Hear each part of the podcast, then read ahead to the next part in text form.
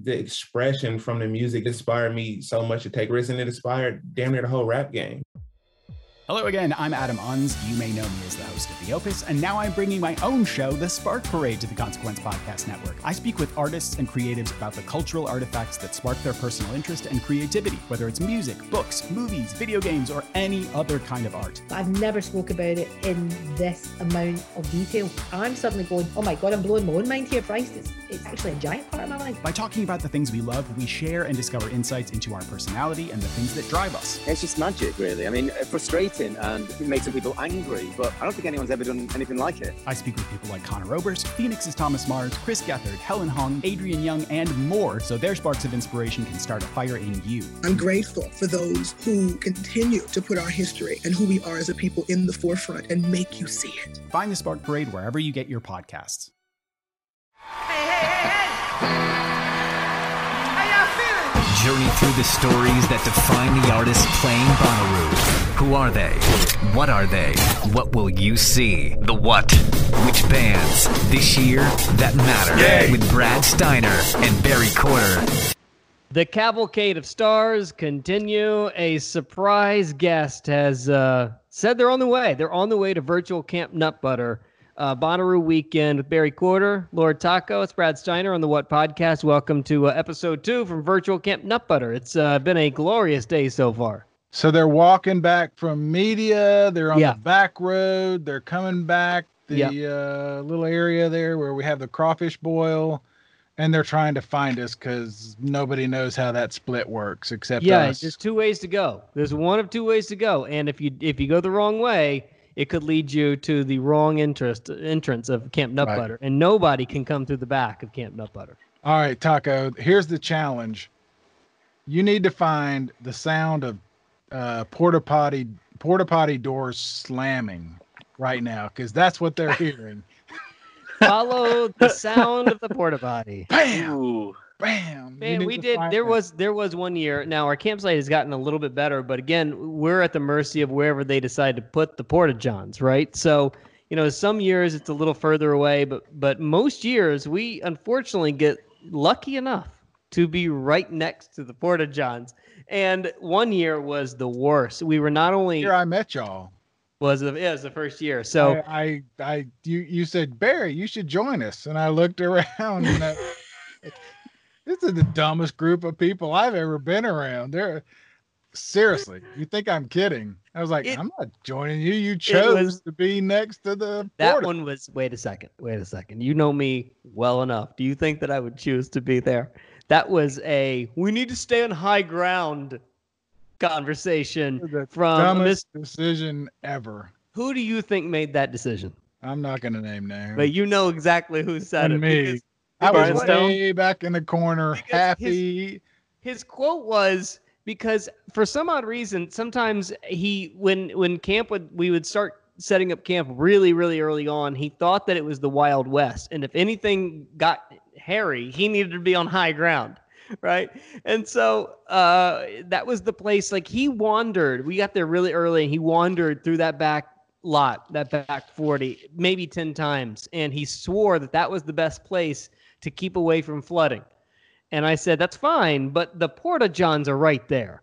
And so if it, if that wasn't bad enough, we looked up the the that night, the first night, and we looked up and there was this giant beaming light You coming right down on I mean, it was the worst spot we've ever had. It was this generator sound, the bright light, and then bam, bam, bam, bam, bam, bam, bam, bam. Bam. All you guys are like, the "Hey, there's potty." Barry. Come join join us." And I'm like, "No, probably not." Because uh, not only that, I had the best campsite I've ever had. Yeah, you're up against a tree line, huh? We were on the tree line, so there was nobody around me, and the secret little uh, porta potties back Yeah. there, which we now, you know, we kind of we don't talk about, but um, yeah, we're not. They're not very secret. The problem with the secret porta potties is not only are they secret to the people that are in the in at Bonnaroo, but they're also secret to the people that clean them.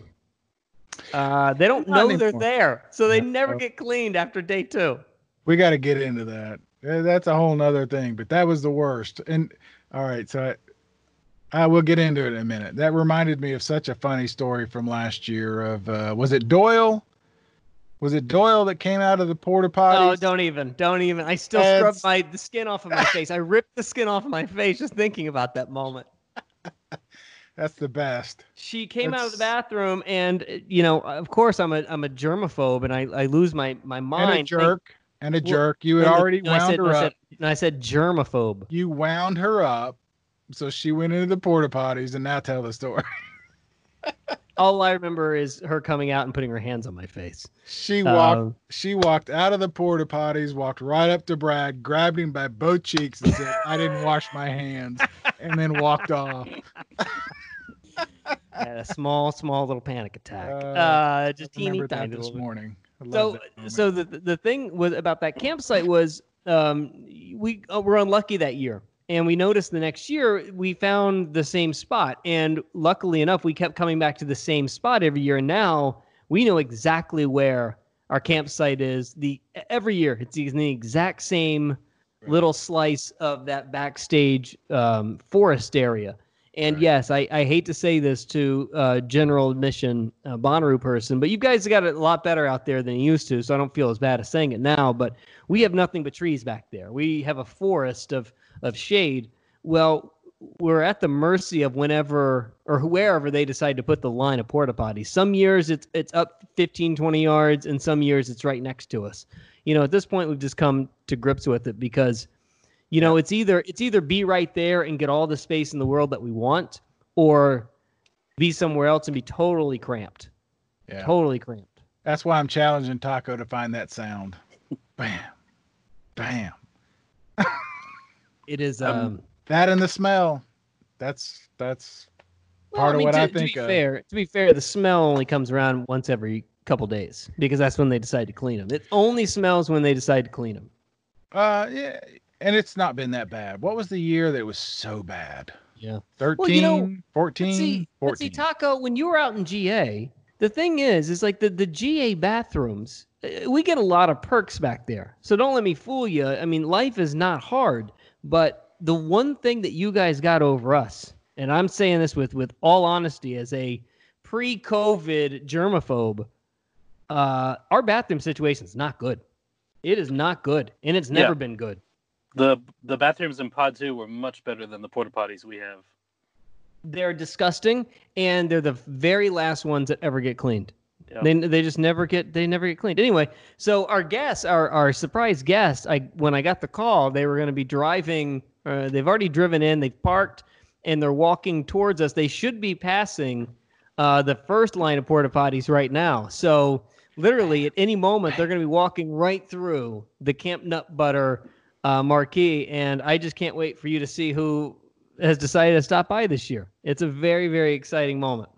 Oh my God, there they are. They've walked through the Camp Nut Butter Marquee, and they're here. the repeats, the family of repeats, Jared and Kristyn Corder from the Repeat Repeats. I didn't give uh, Skype permission to use the microphone, so I was about to hop on this call and it was going to be silent. So then, like a grandpa, I had to be like, ah, wait, I was just pressing buttons frantically. Yeah. We just had one of those. Yeah, he's uh, right there. We just had one. No, the, the this grandpa was giving the other grandpa instructions. That's what was funny about it. We've, we've had a You we've look, had a look Barry. Pardon me. You're looking good. You're looking Thank like you. So yeah, I know. I'm so happy to see you guys. I love this. Love this. This is this this is what we uh what we've tried to do is um out of nowhere uh, treat this much like our Ba- Bonnaroo campsite and the Merv Griffin show. At any moment, anybody could pop in and uh, decide to uh, crash camp. So uh, this is it, virtual campsite. Great reference, Brad. You know, Thank- thank I tried. I try to keep it current for the kids. Yeah. Thank you. Yep. See. I think the Roo, I think the Roo crew are very big Merv Griffin fans. So I think You're damn right. They like quality. They better like Merv Griffin. Damn it. I Um, think that Fine. might be a DJ at one of the stages. You know, DJ Merv Griffin. Yeah. Hey, uh, hey, Jared, is that your uh, three month beard or your four month beard? How long is that taking? My, I don't even know anymore. I don't know what is it. I don't know. I'm just like this hairdo, whatever it nat- wants. yeah. natural. You know, we moved out to a farm, so naturally it just now makes sense that just I let it all grow out, and then of course, you know, quarantine and everything. So Yeah. I don't know. I'm trying to. I, I'm I'm hoping that it helps our next, you know, the next series that we put out. Maybe it makes people go like, "Oh, he's going through his serious phase. He grew up here." you know what I mean? Yeah, always going How's it? Is it serious working, Kristyn? I, I personally love the scruff, so I, I'm all for it. This is about as long as it's as he has let it get now. Yeah. Are you okay with it being as long as Lord Taco's beard? That's that's only like two days. That's two Yeah. days for time. Yeah. he grew that in the time of our last interview. It took 15 minutes. Yeah. Wow. Oh my gosh. He's got Actually, food. He's got a PBR in there somewhere. Yeah. This is the first year that my mustache is connecting to my to the bottom half of my beard. So Yeah. I feel like I, rem- can take it. I remember puberty too. Yeah, it's good. It's very good. Do you, Brad? Yeah, sure do. How's it, guys? What have you been up to? What's been happening other than uh, like uh, living out in the country and, and decorating the house for a perfect Skype set? Uh, what else? Uh, what have you been doing?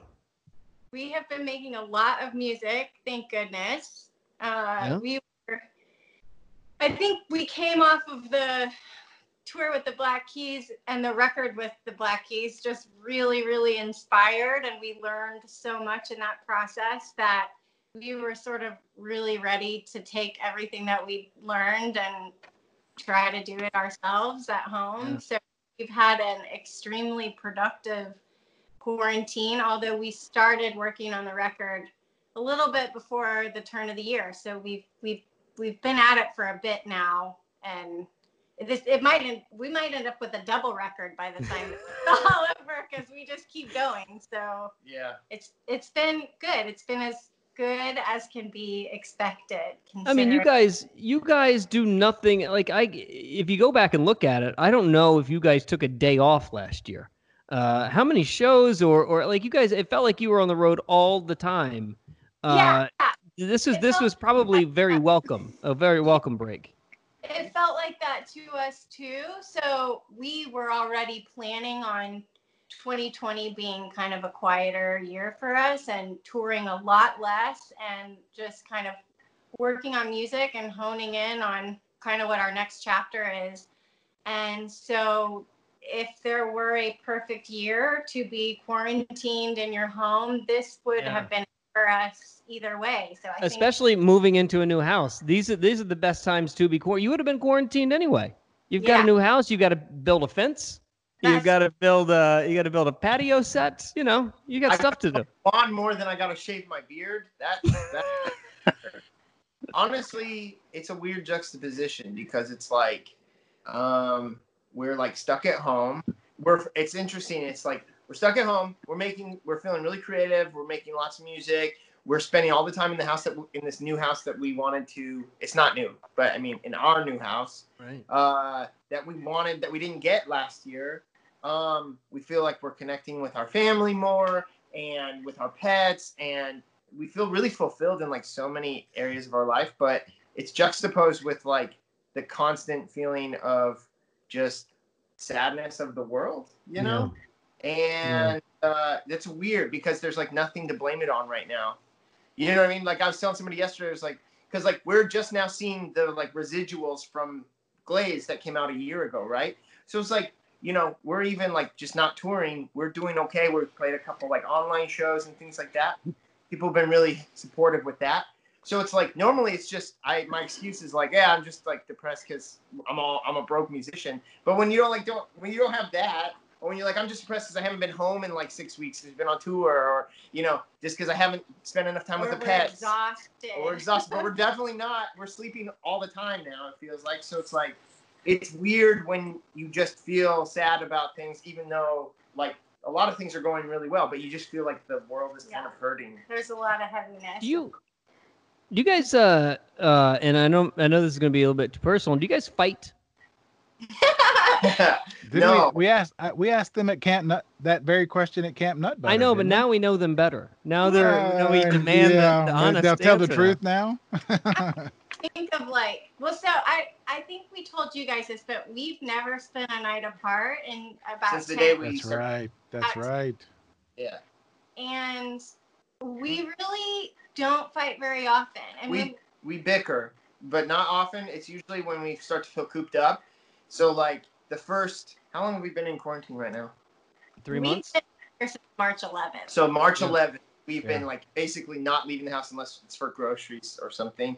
And I, it was so good. It was just like it was like it was like a montage out of a fucking rom com. It's like every day for the first like month, we were like, you know, we were like, yes, we don't have to be anywhere. No one expects anything. We could just write music all day. We can play with the dogs all day. It was like so great. I was like, you want a pancake? You know what I mean? And uh, Yes, I do. I want a pancake. Literally the other night, I was like, "I'll make my favorite dinner. You make your favorite dinner." She made Jared, pancakes. is- Jared is the Oprah of pancakes. Smoking, smoking a pancake. Exactly. but it really just in the last like couple weeks where there's this like weird interim where some people are out and some people aren't, and it's just like strange. I think we're both feeling a little cooped up, and so it's just easy to like, and it's getting hot, so it's just easy to be like hot and like, "Mm, don't touch me, like, right. Um, but the only other time that we got bickery that I can, and that's not even a word, was our first time at Bonnaroo. Oh, but this was yeah, this was 2012. Bonnaroo was hard on Jared year one. Well, the first couple days were good. It was the last day. Yeah, that's true. It was it was day four. We went for all four days. We, We camped, as far In out in GA as we could. We were not ready. Our On biggest, purpose. Yes, and the reason okay, And we again, even had artist pass. again, this was first year. The reason we did that is because my big concern was that it was going to be too loud for me to get any sleep any closer. I'm a really light sleeper. And so we were like, let's just go as far out as we can. We're still here, but we'll definitely get some sleep out Yeah. there. And it kicked our butt to walk Yeah. that much for four days straight. And then the last day, Kristyn, I was like, I took a picture. I was like being pouty or something the last day, and I was just sitting next to like a dumpster or you were something. you were sitting And Kristyn took a picture. Of me. She like, she like, I know that picture. I didn't know the story behind that picture, but I know exactly. I feel like I've seen it. I feel like Well, you've shared that before. obviously we love concerts and we also love the outdoors. I mean, we live in the woods. We love to camp, but four days at a music festival camping is like a, not the same as camping like in the Not far wilderness, out, right? So Yeah. that is so hysterical because uh, the first year that I took uh, the wife Hillary to to Bonnaroo, I had already been before, and I was swearing that I would never come back. I hated it so much because of exactly what you guys did. I did the same thing essentially. I uh, had all of the passes, but I didn't know what the hell any of them meant. So I went into GA, and it turned into be a complete disaster. Well, when when she convinced me to come back, I was like, all right, but uh, under only one circumstance, if if we're really taken care of, and they make this something I can't even turn down. So we go, and then uh, the first night they're really trying to lay it on thick to me because they they want me to to enjoy myself after all of the bitching and complaining that I did. I mean, Barry knows if I've got a bitch, oh, it doesn't stop. It will Yeah. go and go and go. And Take a so, uh, yeah. so, so they're laying it on thick back there, man. I mean, they're making cocktails and cocktails and cocktails, and and Hillary just has not figured out that this is a this is not a marathon. This is a jail sentence. I mean, you have got to figure out how to maneuver your way through the jail so that you don't, you know, find yourself in some trouble. Well, we go out, we get carted out to um it was that the it's the other at this point. Yeah. Uh, so we're carted out and we uh, get lost, of course. She is plowed. I mean, she is completely hammered. She has, and she all of a sudden starts fighting with me. And I'm like, you can't leave me. We don't know how to get back. And Oh, so at this point, she is furious with me. I don't even know what the fight was about, but I was sort of sober. She was not. And she started just running away from me in the middle of the field. And I'm like, please don't do this. I don't know how to get back. Uh, so, and then all of a sudden she runs and she stops dead in her tracks and she looks up and there was a Mountie. There was a cop on a horse. And it was like this moment where, like, you know, she had seen sort of like a vision of God. And then we finally get ourselves back to camp. She passes out. She wakes up the next morning and she goes, Did I see a horse? Doesn't Yeah. know anything about the night before except for the horse. I can Yeah. really see this unfolding in my mind. I feel like uh so to answer your question, we don't really fight.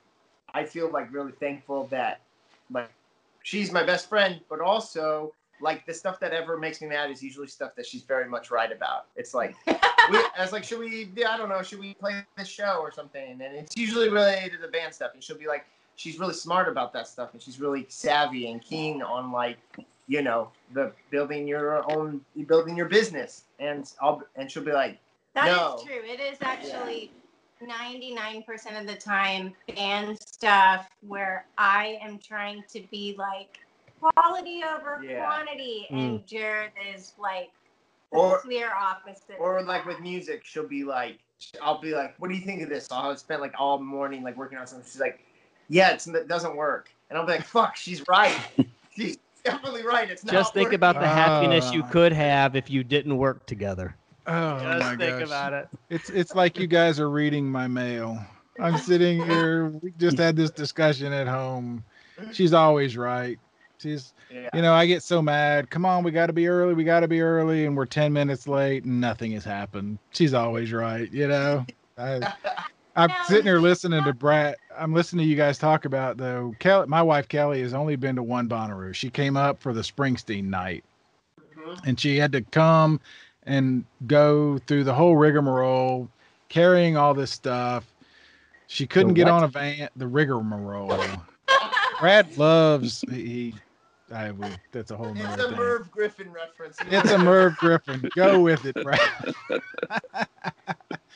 If This only I was hip to the, the, the, the words of the youth, like if the you were hip, man, yeah, if you were hip to it, you would know what I was jiving about. Uh, but anyway, uh, I'll never forget.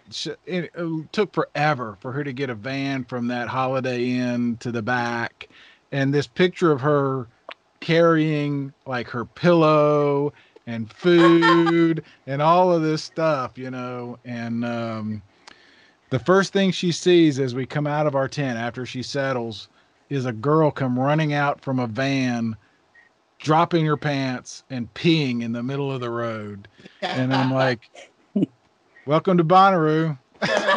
let's go see springsteen And did she ever come back? Never came back Okay, good. Never which is came good back. Yeah. not her thing Did, did she even bother to stay the rest of the night after Springsteen, or she just bailed that night? no she stayed and liked it actually loved it she gets it which she's just not a that's not a her thing and uh, Yeah.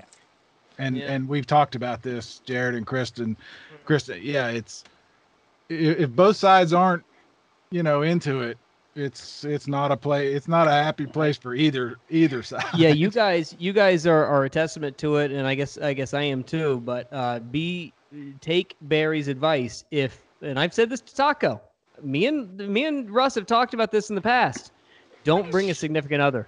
Don't bring a significant other unless you have complete confidence that this person is not going to ruin your weekend. Um, being tied to another person at Bonnaroo is a very, very, very sketchy all- it's all proposition. in- all in. Well, I did in I did in 2018, and it worked out fine. but not 19 Not 19. Did it? Yeah, following year. yeah.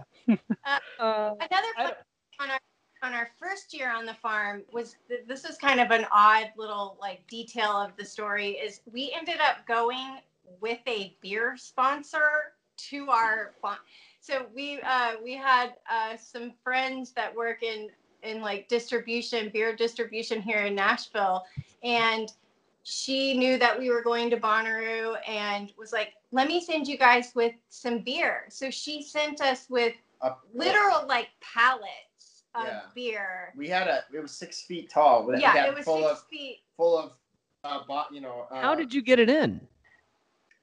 through our car? I Yeah, don't. I- I, don't know. I took the button and I like hid under some. something. I don't Yeah. I don't remember us Oh, having any issues. we had a um we had a photography pass because we had a friend that worked at a music blog and she couldn't go and she's like if you'll write the blog post and take a few pictures i'll give you my pass so we were able to go through that way i don't know If you do my job for me, Yeah.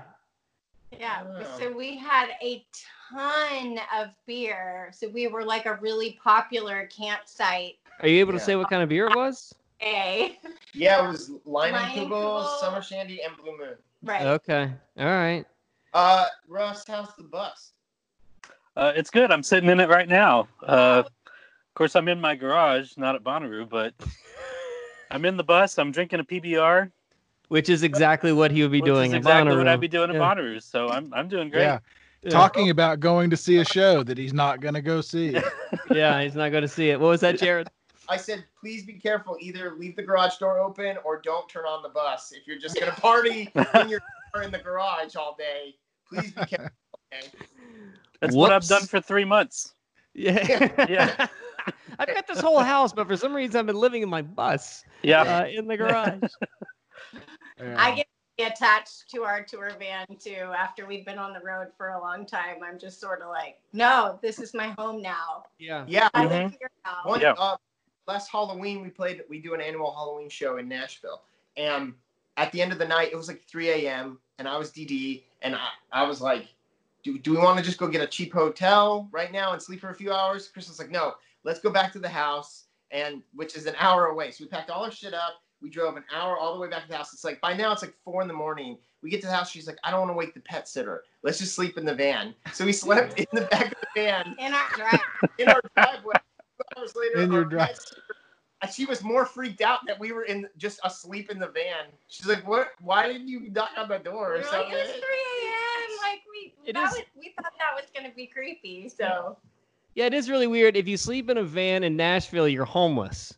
If you sleep in a van outside your house, you feel like a regular person. Must be a musician. Must be a musician.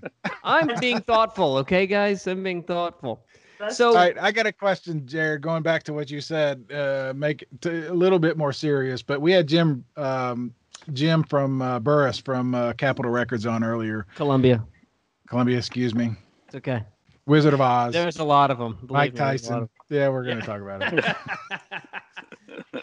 um, and the idea, the question of, and you guys were talking about songwriting, and so the I, the question came up of sort of how do we move forward? What are what are artists uh, do? Does are we going to expect albums and music about this last three months, or do you go past it? Or I mean, you know what I mean? It's so universal. Um, And and like I like I said to Jim, uh, I don't think that Lizzo's "Good as Hell" would work right now. well, you know, probably I- not I the same impact. It's one of my it's one of my favorite interview quotes from all time, and I don't know who said it, but it's it was it was related to the whole sophomore jinx thing, you know, where an artist has a great first album and then they spend months and months and months on a tour bus. And so the next album is all about life on a tour bus. Right. And and this guy said, Yeah, nobody cares that your chauffeurs had a bad day. Yeah. You know what I mean? And so with that in mind, that's what I'm. I mean, h- h- what do you do? I mean, you're you're you guys have a farm, you got all kinds of other things going on, but uh, Yeah. you know what I'm asking? Yeah, I, I will say two things. We did start writing this record several months before any any of the current happenings. We started writing it in October. Yeah, so we we were well into this record before some of these things were really on the forefront of everyone's mind. That said, I will say that this record to us, uh, the writing means more than any of our previous records. And I think that can be attributed to us having more time. When we did Glazed, we had 20 days with Patrick in the studio, and everything had to be done that minute. Like if we needed to rework a song, we had to do it sitting right there Yeah. with Patrick Carney sitting a few feet away from us as we're trying to work through lyrics. And while we're extremely proud of that record, sometimes the, the lyrics of it, you know, are we just kind of look back and go like, oh yeah, I remember writing this like on the spot. Well, I you mean, know? I, to be I've come I've come up with I ate an apple. Is that okay? What is Yeah. uh a little bit of that but they didn't feel like i mean this is just honest they didn't feel like our songs went but by the time we were done in the studio right over the course of a few months and listening to the album a bunch before it had been released and practicing with the band and then touring like they're they're now feeling like our songs. Like we just did a live stream thing, and we had all the band play, and I was like, damn, like we these songs sound like our songs now because we went and played them on the road, and like because we feel like we're growing into them. But um, but we didn't feel like they were our songs. Like literally, we finished the record, and then it was like rolling with the label on releasing it, and they wanted that out like quickly, and everything was moving really fast. And so with this record, it's like we get to start with our first record again because our first record we spent months on, and we took all the time in the world to formulate the right team and the right release and everything. And with that, we get to do this too. The other thing is, is like it leveled COVID and everything and the quarantine leveled the playing field for a lot of artists because I'm literally I my touring schedule looks The the, same the as same as. Lizzo's. You know what I mean? Um, That's a great point. so um, No Me and is Lizzo are playing the same arena. Yeah. Instagram.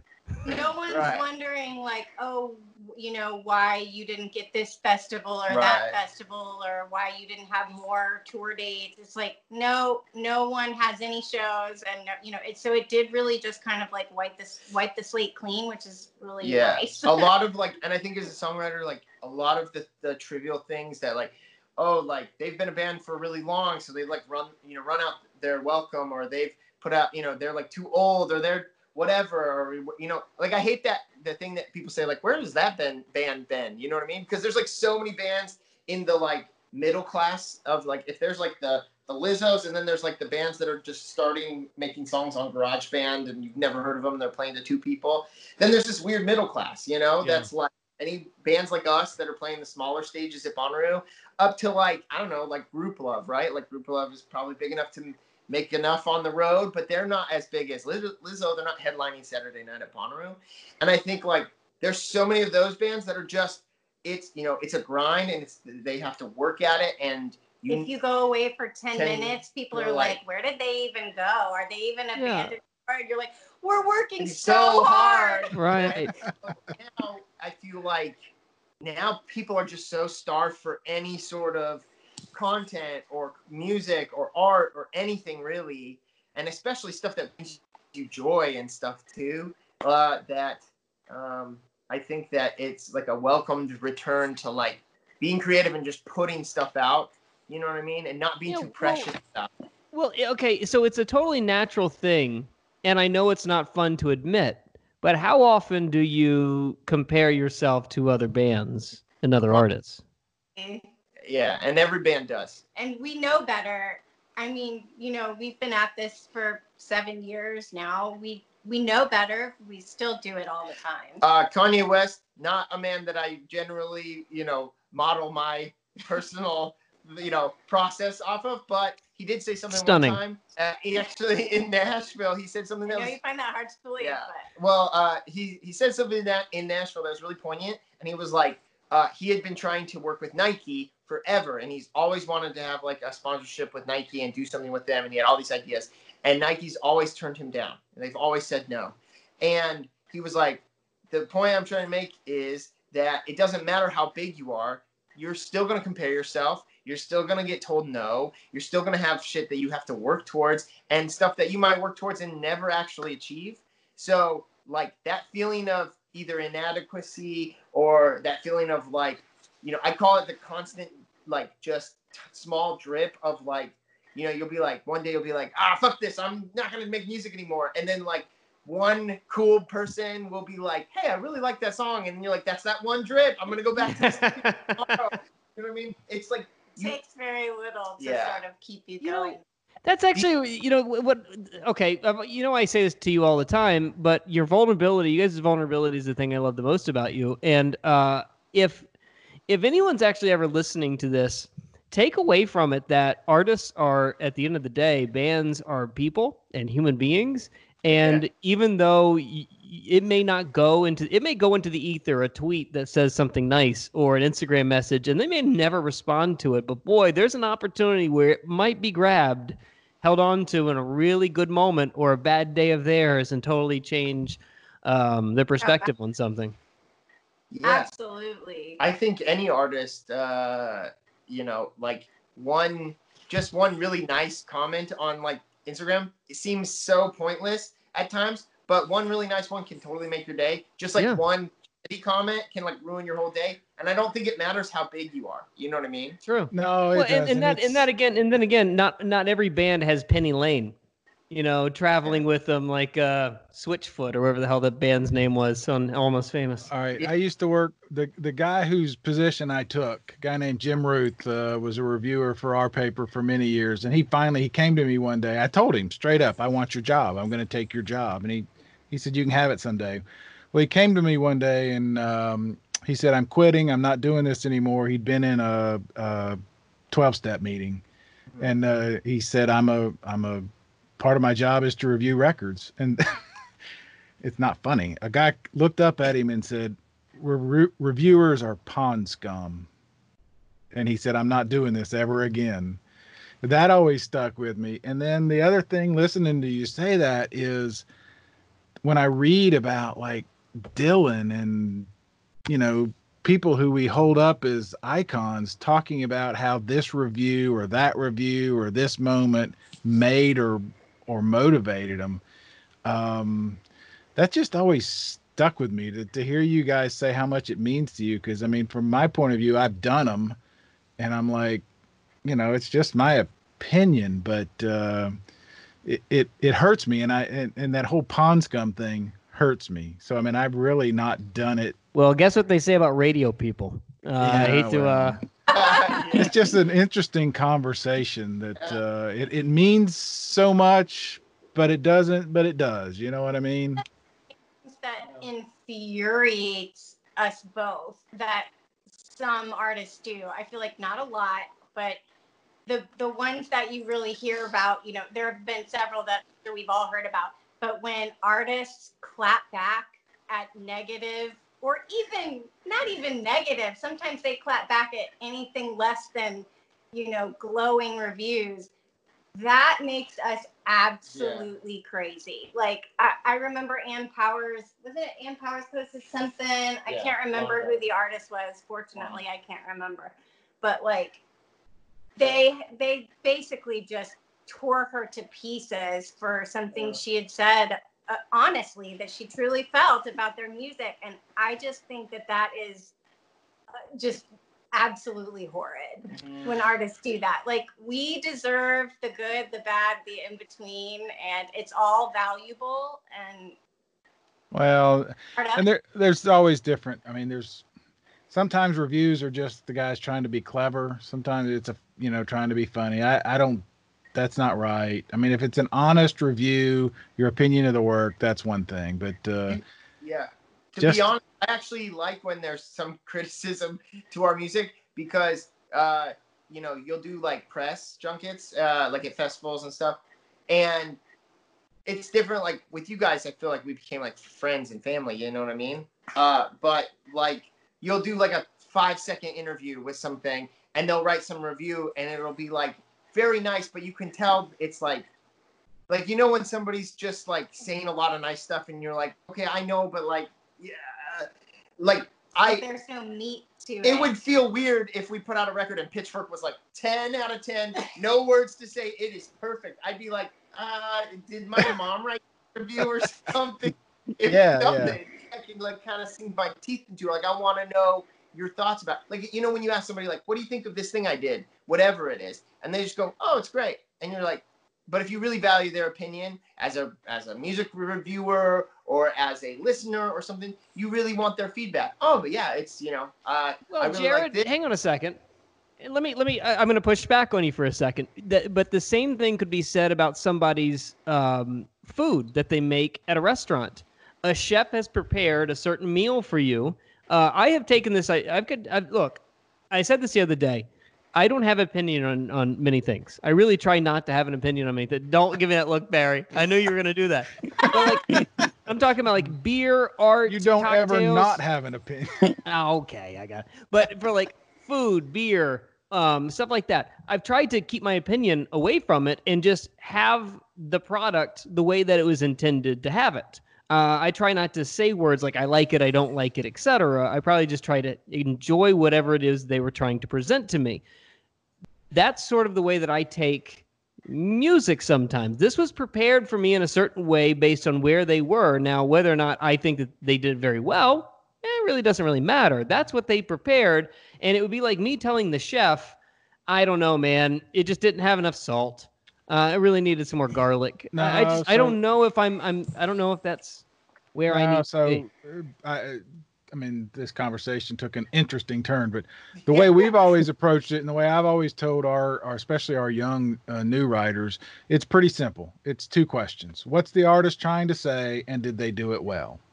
Huh. And if you approach it that way, doesn't matter if it's supposed to be, you know, a dumb film, stupid, you know, it's Caddyshack, it's it's whatever, or it's uh, you know, 2001 what are they trying to say and did they do it well? And if you just approach it from that way it doesn't really matter. To your point brad what's the chef? I mean was he trying to make a hot dog or was he trying to make uh you know whatever um coq au vin. i mean you know. Pancakes. pancakes. Yeah peanut butter and jelly Yeah. sandwich I Yeah. think too with us, if if we have met the writer, uh, I sometimes feel like they have a harder time writing something negative Yeah. because we're, well that's because y'all are the nicest two people I, Well, well, no, it's it you're it's hard to hate up close.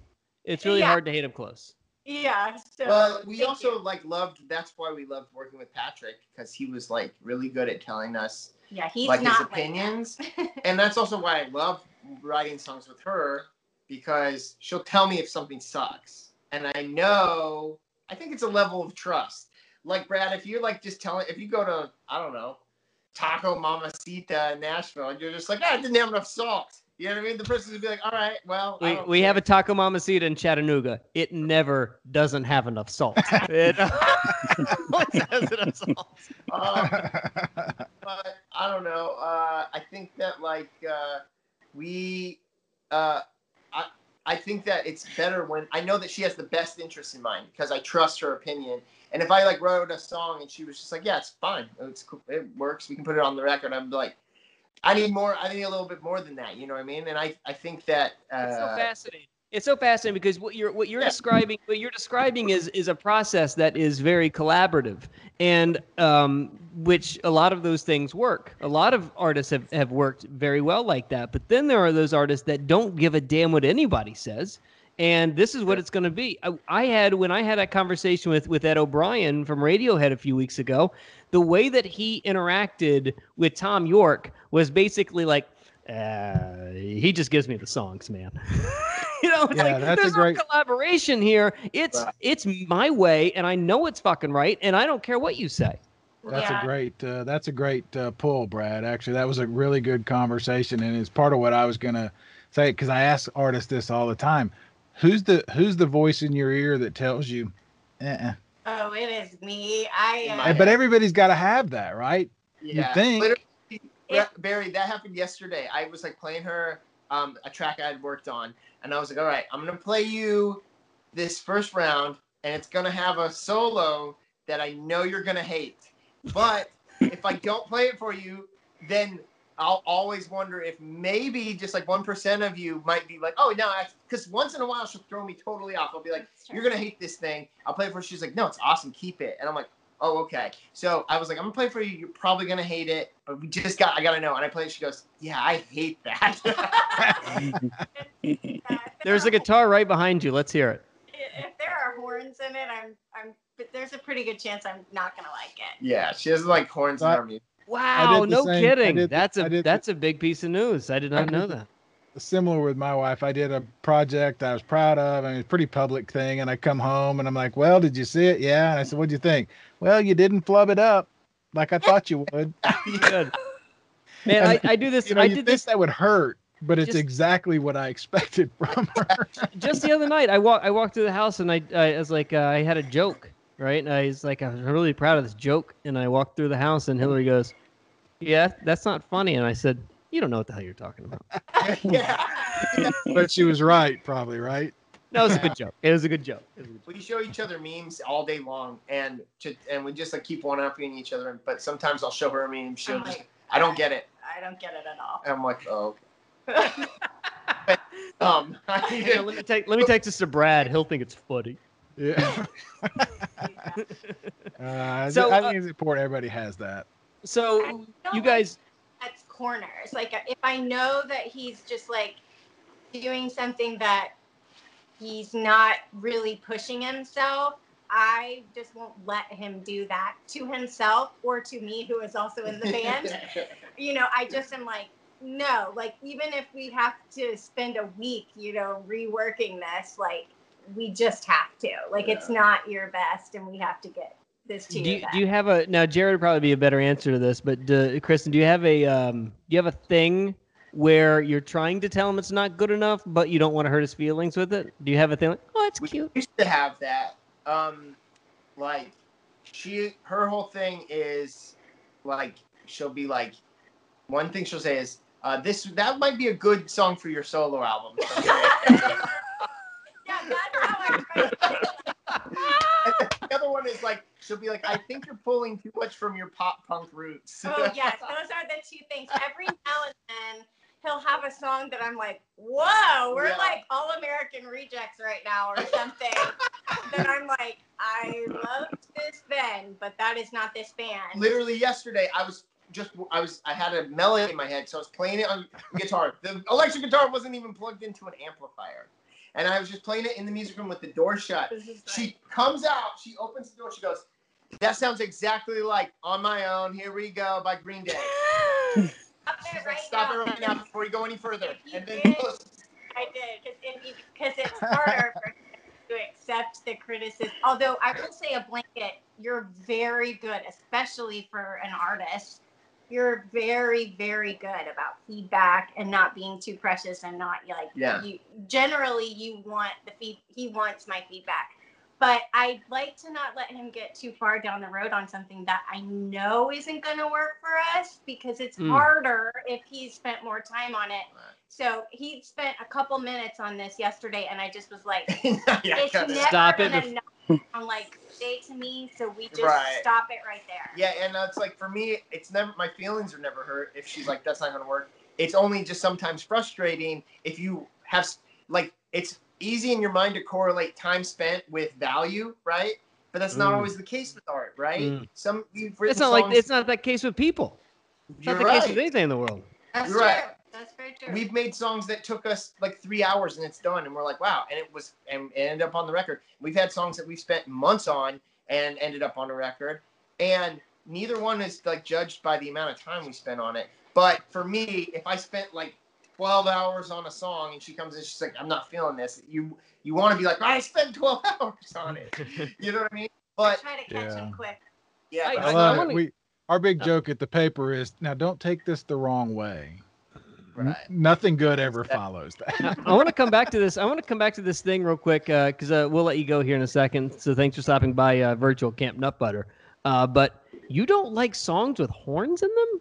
Okay. That is baffling to me. Hello, Otis. Goodbye, Otis Redding. Goodbye, anything from the '60s. Goodbye, uh, Alabama Shakes. Goodbye, St. Paul and the Broken Bones. Earth, Wind, and Fire. Oh my God. Um, I love a lot of 60s songs, but my 60s vibes are like, you know, the Byrds and Peter, Paul, and Mary and things like that. Not a lot of horn based stuff. I generally speaking like, you know, sauces that are creamy and things that are things that are gentle and like she doesn't like and- marinara sauce. Like she doesn't like red sauce. I swear to. God. I swear to God. I think that that is going to be a lyric of you guys one day. Sauce is better creamy. I have a feeling. harsh. That's really good. They're either harsh or they're like, woo, like Right. frivolous, like silly. But she does love 12 string guitar. Anything love jangly. She likes jangly, just not like God corny. almighty. You know what I mean? Is that an instrument? Jangly? Is that an official instrument? Who plays the, versus who plays the jangles on the new Repeat Repeat album? there are some songs. definitely some jangle. There's some songs. There was something recently. I can't remember it, but I was like, she was like, I really like that song, and I was like, it's got a lot of horns in it. She's like, yeah, I know.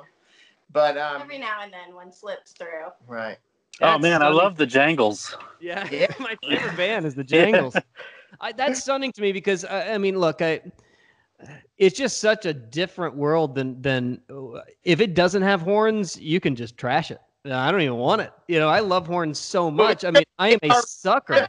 send you all my all the horn songs. Then you can you can have those. Yeah. I am a am a sucker for them. Like uh, you know, What's I your feel sauce? What's your it- sauce preference? Like to but to her point, I'm I'm a cream guy. Like I like I want all cream sauce all the time. I like a marinara, fine, but I want a cream sauce. But what I what I'd say is, uh, you know, Music I'm- is food. I'm the biggest I'm the biggest mark in the world because if you send me something with a horn in it, I uh, I'm- all right, I guess I'm gonna play this on the radio. Well, I mean, you should- could literally fart in a mar- microphone, and I would uh, with a horn, and eh, I'm okay with that. I tell you in advance, Brad. There is one song on the record, Headspace, uh, uh, haven't heard yet, that has a lot of horns at the end because it's supposed to be this like end of the world kind of feel, triumphant and sad all at the same time. And it, you're gonna be because I'm just telling you now, so you don't give me that phone call and you're like, I thought you didn't like horns. Mm. Yeah. We got some horns on this record. We experimented, but yeah, you know, just uh, Interesting. so I, I played her this thing and it had this like I don't the uh, like I listened to this band the Viagra Boys. They're like uh they're like if Huey Lewis and the News did crack, basically. It's just like yeah. And she doesn't That's really like them. I'm, our neighbors got mad at me for playing it really loud on the porch one day. Whole thing. So I was trying to put this saxophone solo in a song, and it was like, but it was just weird enough that I was able to like it. And she was like, oh, she was like having a physical reaction. I was. It was like somebody put a marinara sauce in her mouth, and she was like, no, I can't do this. Not- I I just can't. I, the math on this doesn't add up, man. I just cannot get for two to two equals five on this. It Yeah. makes So no. if, if, if there's any so, any songwriters out there, just watch this episode and you'll figure it all out. yeah, This is no how you do it. All right, let's uh, let- pull it back to, to Bonnaroo for a second. You guys uh, couldn't go to Bonnaroo last year because you were on tour at the Keys. Uh, were were you planning on going this year? I think we were planning on going this year. I'm trying to remember what our plans were before yeah. before everything changed. You Yeah, didn't even think about it. So so in December when you're like writing some stuff, you didn't even think about uh, well, we could drive down the road and go to Bonnaroo. I think we assumed we would also be on tour in the summer, and No, I no, think no. we also assumed we would not be. We were doing trips. Well, that too. Oh, Yeah. oh, right. So instead of like this year, we were gonna just we haven't we actually never went on a honeymoon because we like came home and then had to go tour. So we were gonna t- we were gonna basically play like a handful of shows and then the rest of the year work on the record and then we had like four vacations lined up. For Christmas, I bought her all new luggage because we were, we're gonna go to Scotland and drink scotch. And then, so, and then all this shit happened. So she's got really nice luggage that we can't use for another like, year. brand new luggage, still like wrapped. So we weren't planning on going to music festivals. We wanted to just go do stuff we never get to That's do. right. Uh, Uh, Pack, Okay. pack up all the luggage and go out in the driveway and sleep in the van tonight. yeah. Just That's pretend right. you and take a bottle of scotch. like pretend we're at Bonnaroo or on tour. Because if we're pretending like we're on tour, I, I should also throw some money in the trash. I should throw some money in the trash. And uh, one of my pets should get sick, and but I can't get home fast enough. You should stay up for three nights. Yeah. There's literally no Uh, time to sleep. someone with like a someone should call themselves the venue owner and yell at me. It should be you know, uh, I miss you guys uh, like crazy, and uh, hopefully, I'm so glad to see you, and uh, I'm I'm so excited about the new stuff, and um, you know, take your time with it. Add some horns, it'll be all right. You're on our short list of people that when when it is appropriate to be social again, that Okay, you're on that list. okay. Well, I hope I hope you like New Orleans in the summer because it is hot, hot, hot, hot. By the way, here's the thing. I we've sat here for a few hours, and I have sweat so much, and I stink so bad because of this New Orleans humidity. I feel like I'm at uh, I'm at Bonnaroo. I feel like I'm at there. Are we all smelling the same, or is it just me? I mean, Russ is in his garage. So yes, Yeah, yeah. No, I smell pretty good. Yeah, the, Jared and Kristyn, I'm sure it is up there too. We're we are so mad that this weather is so unbelievable this Yeah. week. It's killing us. yeah, it's rough, guys. Uh, uh the, the Twitter people and Yeah. uh, uh, uh, like play Bonnaroo once and you you have these this like collection of people that you, as you guys know, you're friends with forever. So all of our Twitter feed is a bunch of people really sad that this weather is so beautiful this Yeah. weekend. It is uh, one of the hardest things that uh, you know. Quarantine was was tough, but this sucks. This really really sucks. We, when we woke up yesterday morning and felt our air, and then looked at the weather forecast, it was just a knife in the back. It was it was it was the worst worst thing that you could have thrown onto our week. That we could have already. It was bad enough, but boy, stab us a little bit more because uh, the weather was is just too too perfect. It, it would have been, and I don't know if you guys spent much time with the lineup because if you weren't planning on going, I don't know why you would. But this was fantastic. this this was the day that will go down as, as as a day that may be the greatest festival day of all time. I mean, this lineup today, just today, was unbelievable from front to back, and uh, to to be that useless piece of paper that Taco's holding up. Yeah, but you know what? And and I mean, with this weather, oh man, I can't imagine. I mean this sincerely. It, it hit us hard yesterday, and and Brad and Taco and I have talked about it. We we our group talked all day yesterday, and then all of a sudden, I mean, we're gonna talk to you guys today and Jim Burris. Um, it's it's helped a bunch. I mean, y'all, the connection that we had when you guys came to camp meant the world. So um, it it's really cool that you're doing this. Well, really, really cool. like family to us, and uh, yeah, y'all will be some of the first to hear the record when it's done. So All right, good. All right, well, uh, we'll we'll talk to you then, I guess. You guys be be safe. Enjoy the farm. Well, hopefully we'll talk to you plenty more between then and now. But y'all have a wonderful weekend, and pretend it's Bonnaroo. Um, Well, I, and- I did bef- before you go. I, I got to tell Barry this. I did offer to help Jared uh, build his uh, uh, back patio, and Barry will will he'll testify as to how good I am with my handy skills. So uh, there is a silver lining to this pandemic. You, you didn't have to have Brad try to help you fix anything. you both or both are winners. When you, by time this is all over, y'all can come over and have a drink on the porch. You Can't wait. It's gonna be a big drive, but uh, we'll do it. We'll sleep in the van. We'll see you guys. Bye, guys. Bye. Bye. All right, there you go. The repeats. Uh, another surprise guest on the uh, What Podcast virtual Camp Nutbutter experience. Uh, I guess we've got some more surprise guests along the way this weekend, huh? Were they our first? Were they the first to come by? Yeah, the and see first us? ones ever to do a backstage uh, podcast at Bonnaroo ever. Yeah, Not just those guys. ours, ever. Love those guys. Yeah, and it was huge. It was. I mean, not huge. It was. It was terrific. So yeah, I love it. Sweet. Yeah, so when we were talking to Jim earlier today, I meant to tell him, but we ran out of time. Uh, there was Who does he work for? Decca. He works for VJ Records. Yeah, Decca. yeah, just just say a bunch of letters. The uh, there was nobody more excited this year than than Lennon Stella. When I when we talked at, at Lollapalooza, she could not stop talking about coming on the show and and, and coming to camp. Um, so you know it's uh, you know just chalk another one, put another one on the board, put another heartbreak on the board. Yeah. Well, she'll be a guest. Yep. Uh, so there you go. Uh, we'll see you next time. Uh, Hey, whoever we uh, got next. Taco, you have a phone number in front of you?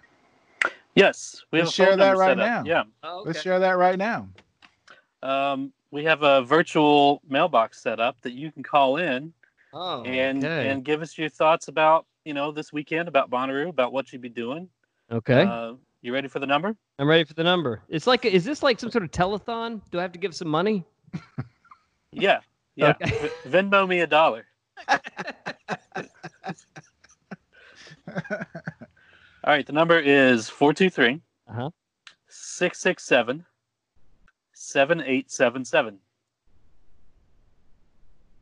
Oh, it's There it backwards. is. So yeah, call It's that. backwards. Tell us your favorite Bonnaroo moments. Uh, Yeah. Tell us, uh, you know, Brad's hair, good or bad. Tell us There- whatever. There's no, there's no other than good or great. I think this Uh, is going to be a lot of fun. This is something we did at camp. We we left a recorder in the mailbox at Camp Nutbutter and uh, got a whole bunch of audio. So this is our virtual way of doing it, right? Yeah, I'm really excited Yeah. about it. This could be a lot of fun. Call, We leave a don't- message. We'll play it on the air. Yep. There you go. Have some fun with it. Yeah. All right, guys. Uh, till next time. Till next time we get back to virtual camp. It should be uh, here in a couple hours. See you then. How y'all journey through the stories that define the artists playing Bonnaroo. Who are they? What are they? What will you see? The what? Which bands? This year, that matter. Yay. With Brad Steiner and Barry Corder.